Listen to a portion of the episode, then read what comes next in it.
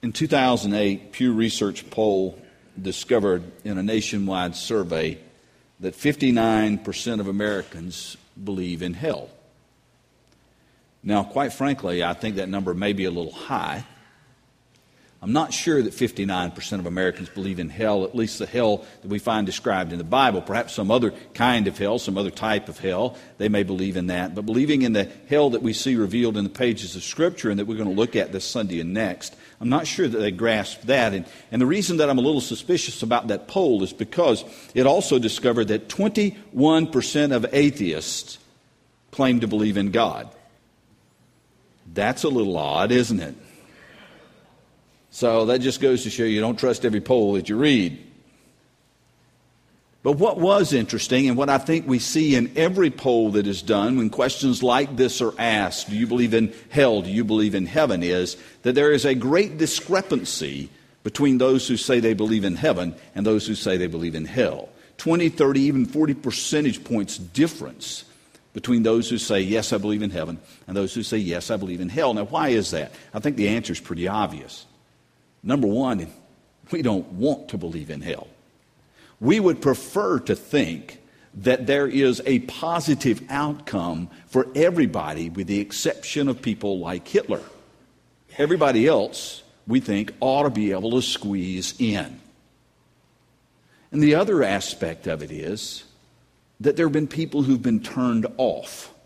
And it's not necessarily the fault of the church, but I do remember some of the things that I've been taught, and it seemed that they were basically, pardon the expression, trying to scare the hell out of me rather than trying to call me to a relationship with Jesus Christ. But whatever the reason, there is this discrepancy, this concept of, of whether hell exists or not. Now, we've spent the last month focusing on heaven on the glories of heaven, the reality of heaven. This week and next, we're going to be focusing on the reality of hell and, quite frankly, the horrors of it. Now, for some of you, you're like, okay, I'm glad you told me so I won't show up next week. But I want to tell you, we ignore this to our own detriment and to the detriment of the sharing of the gospel of Jesus Christ in the world. If it weren't important, God would not have seen fit to tell us, nor would Jesus have mentioned it so often. Now, we're not going to go talk about people burning up and smelling charred things. We're not going to talk about that today. But we do want to consider that thing that makes us uncomfortable because God saw fit to speak to us about it. Now, our images of hell, they've been shaped by a lot of things. They've been shaped by, by Scripture, obviously. They've been, been shaped. Here's a, here's a couple of uh, images here on the screen. One image over here on the right is one of the etchings from the book Dante's Inferno. Uh, back in the Middle Ages, that really shaped a lot of thinking about what hell was in his classic work. And over here on the left, you see some more contemporary images of what hell might be like. And believe me, our images of hell are shaped by these things. It's not just what Scripture says, it's by all these other influences that have come into our minds and into our lives that have given us this concept of what hell is all about. Now, we may touch on a few of these extra biblical sources this week and next, but we want to spend most of our time focusing on what God's Word has said about it, and specifically, specifically what Jesus has said about it. One of the things that got me really um, intrigued was a book by a guy named Rob Bell. Rob Bell is founding pastor of Mars Hill Church in Grand Rapids, Michigan. He's a very powerful speaker. He connects a lot with young adults, seekers, and young believers. I've heard him speak at a conference, and quite frankly, he's very captivating, very inspiring, very thought provoking.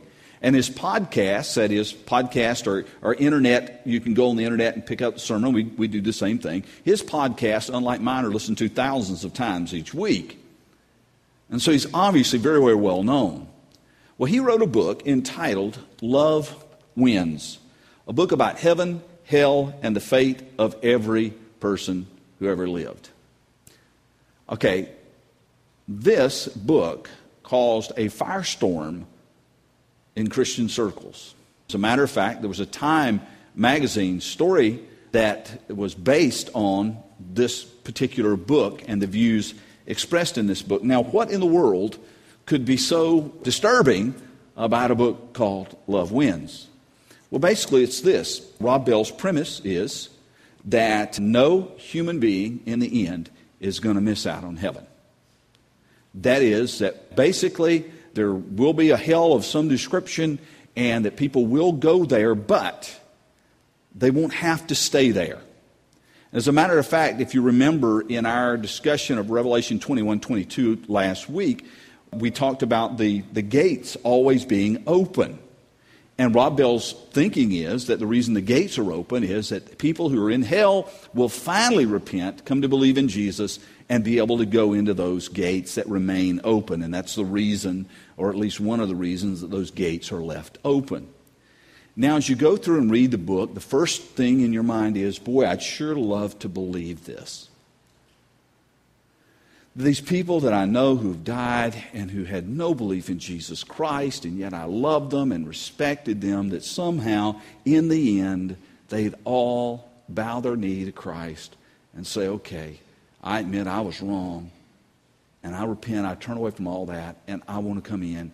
And at some point in the future, they have an opportunity to get in. The problem is, the problem is, I believe Rob Bell is dead wrong.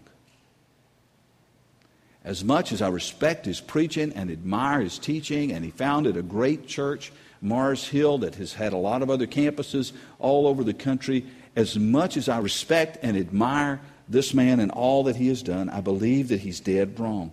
And quite frankly, this is not a subject about which we can be wrong.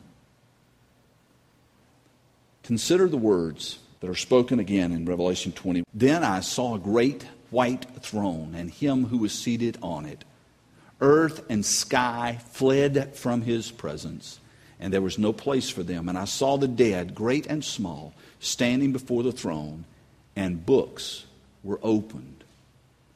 Another book was opened, which was the book of life, and the dead were judged according to what they had done as recorded in these books. The sea gave up their dead that were in, in it, and, and death and Hades gave up the dead that were in them, and each person was judged according to what he had done. Then death and Hades were thrown into the lake of fire. The lake of fire is the second death.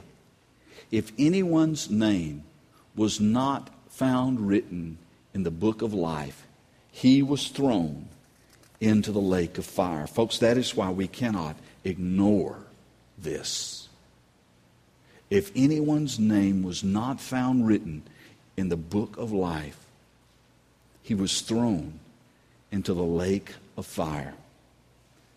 In other words, this is not a debate over minute aspects of theology or church doctrine. We're dealing with the eternal destinies of real men, women, and children. If hell exists, and it is a place of eternal punishment. We cannot afford to ignore it. N.T. Wright, who is a renowned biblical scholar, wrote in a book called Surprised by Hope God is utterly committed to set the world right in the end. This doctrine, like that of the resurrection itself, is held firmly in place by the belief in God as creator on the one side and the belief in his goodness on the other side. And that setting right must necessarily involve the elimination of all that distorts God's good and lovely creation, and in particular, all of that that defaces his image bearing human creatures. In other words, what Wright is saying is that when we profess our belief in the God found in Scripture. That He is a God who has promised to balance the scales, to set things right. And so the question we've got to wrestle with to start with is are we making a big deal out of something that's insignificant? I don't think so. Because Jesus himself talks about the reality of hell.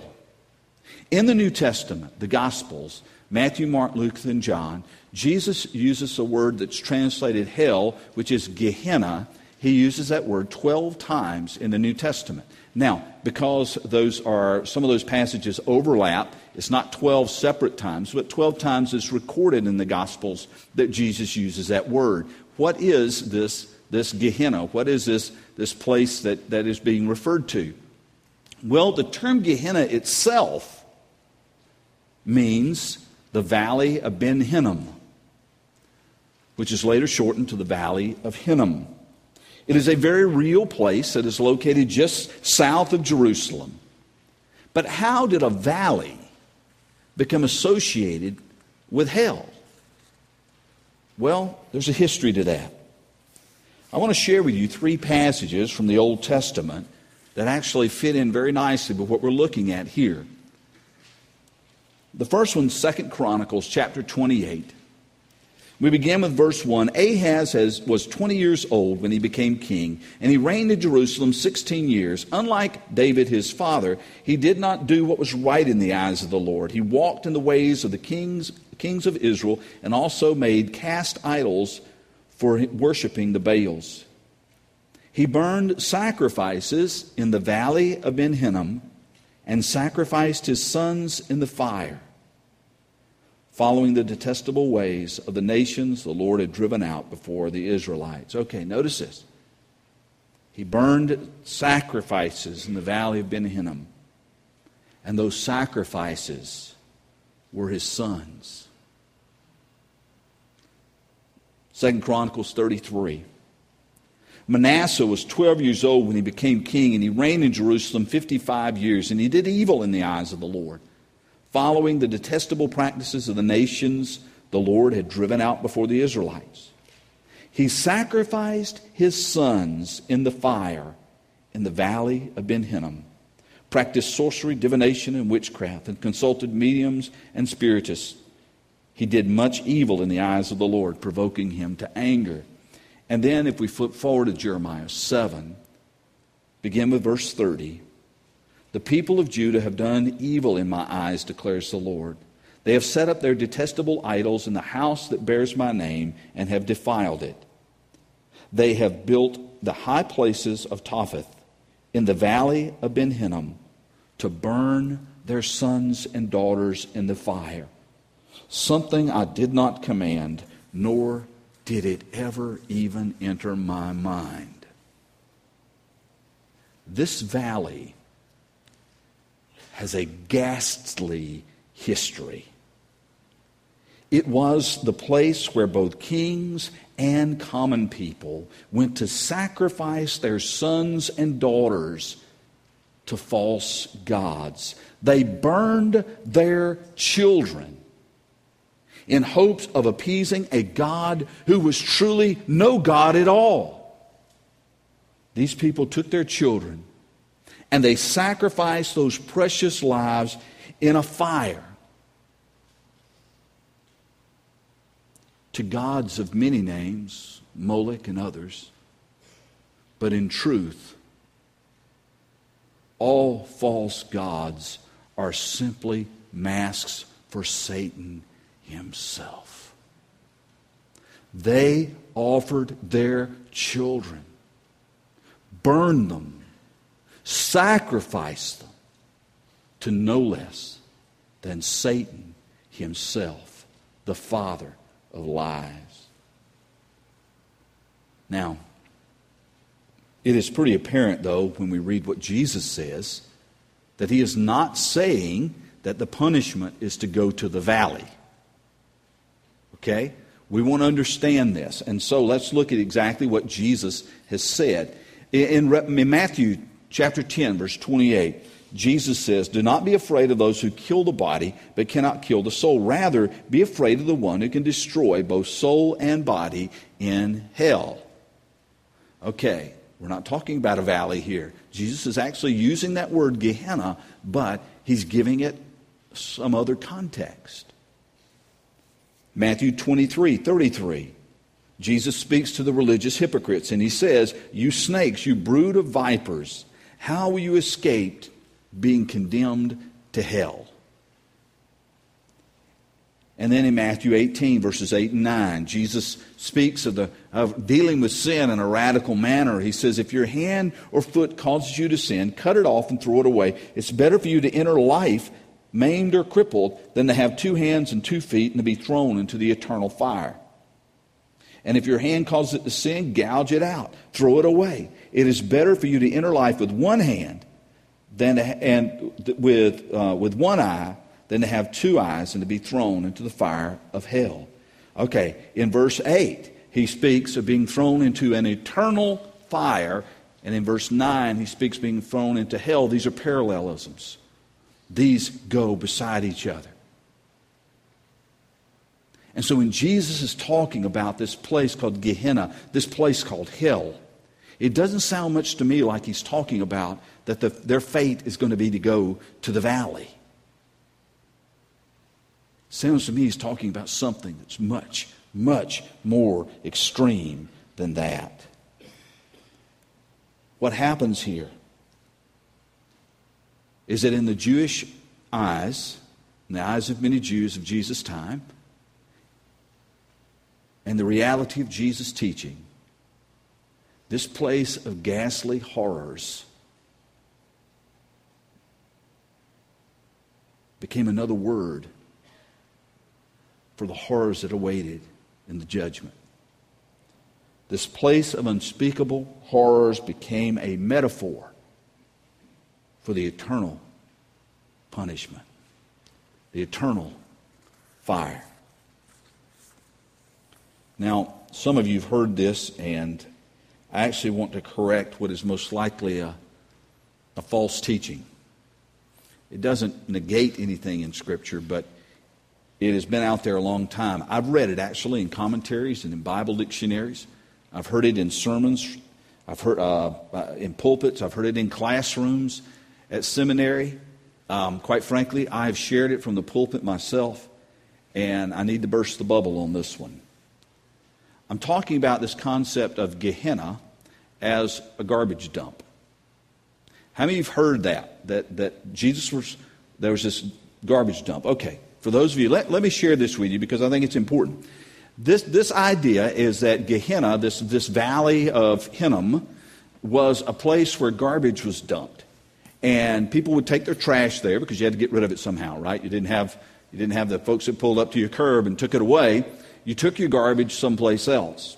But also, the corpses of dead animals would be cast into it, and, and even, even the dead, even the poor that they would die and they'd be there, and that this, this, this garbage dump, in order to consume the trash, was set on fire, and there was an eternal fire. You know, it just kept going on and on. It was constantly ablaze there. It would be a place of smoke and darkness, a place of, of gloom, a place where the bodies were burned. Dogs fought over scraps with their teeth gnashing on the bones. That would be a fitting image for hell. Except that there's no evidence of that ever happening. Archaeologists have had many digs in the Valley of Hinnom looking for such a garbage dump because it would have been a great it's a great story to communicate but they could find no evidence at all that garbage was ever dumped there that it was ever this kind of trash place in fact, it's not until 1200 AD that the story of Gehenna being a garbage dump outside of Jerusalem, where the fires never went out, it's not until 1200 AD in a writing by Rabbi David Kimhi.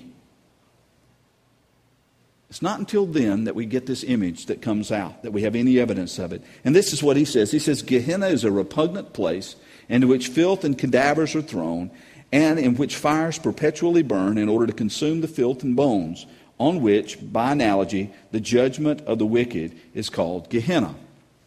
This is the first evidence, 1,200 years after Jesus, that we have of this being referred. Now, I understand how things like this happen. A Bible scholar reads this from this Jewish rabbi and says, Man, this will preach. And so he uses it. and it gets carried on. Like the, the concept of the, um, like the high priest going into the Holy of Holies on the Day of Atonement with a rope tied around his leg in case he gets struck down and has to be dragged out. There's no evidence of that. There's no proof of that.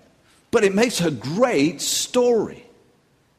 And so as we're thinking about this, we're going, oh man, now Jimmy, burst the bubble. I've told people that, and I, you know, because it really reflects the horrors of hell, but I, and it is a fitting image. But I want to tell you the image that was in Jesus' mind and in the minds of those who heard what he said. What happened in the valley of Hinnom as kings and common people sacrificed, burned their sons and daughters to false gods, to Satan himself.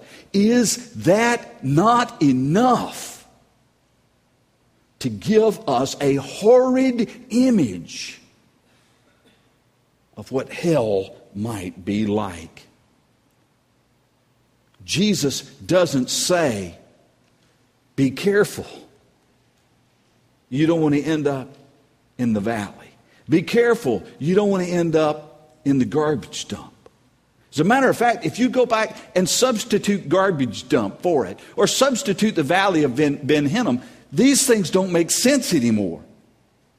It is only when we understand that this valley was a metaphor for what would later come, just like the term Armageddon which is a real valley. The valley of Megiddo has become a term itself to mean something far greater than the valley. That's what this Gehenna, this hell is. Jesus was speaking of a fiery judgment to come for all those whose names were not found in the book of life. For those who do not have faith in Jesus Christ a valley that was used to slaughter innocent children, is but a taste of the horrors that await those who are outside of Christ. Now, today is the foundation, laying the foundation. Next week, we're going to take a closer look at some of the descriptions that we have of this place of fiery judgment it won't be pretty. But it is my, it is my firm belief if God would just allow every Christian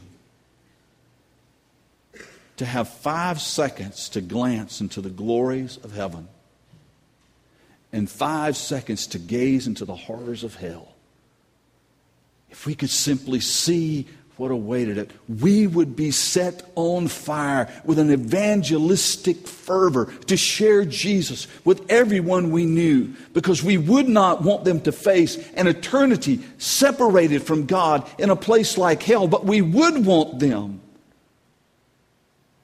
to have life eternal in the presence of the everlasting God. With their tears wiped away their pains and their sorrows gone. A place of eternal joy, worship, serving, and reigning with Him. You need to understand as pastor, I am not a guy who preaches hellfire and brimstone sermons you know that. But I'm also not a guy who's going to sugarcoat the truth. It is what it is. A few questions to ponder. I've written them there in your handout. I hope that you'll take a look at those this week and ponder those as we prepare ourselves for next Sunday. Would Jesus make empty threats? If there were no such place as hell, would Jesus threaten it? Would he say it exists? Would Jesus speak of a place of fiery judgment that, that does not exist at all? If such a place does exist, do we dare ignore it when the price is so high for those who are apart from Christ? And do you dare ignore it this morning if your own soul hangs in the balance?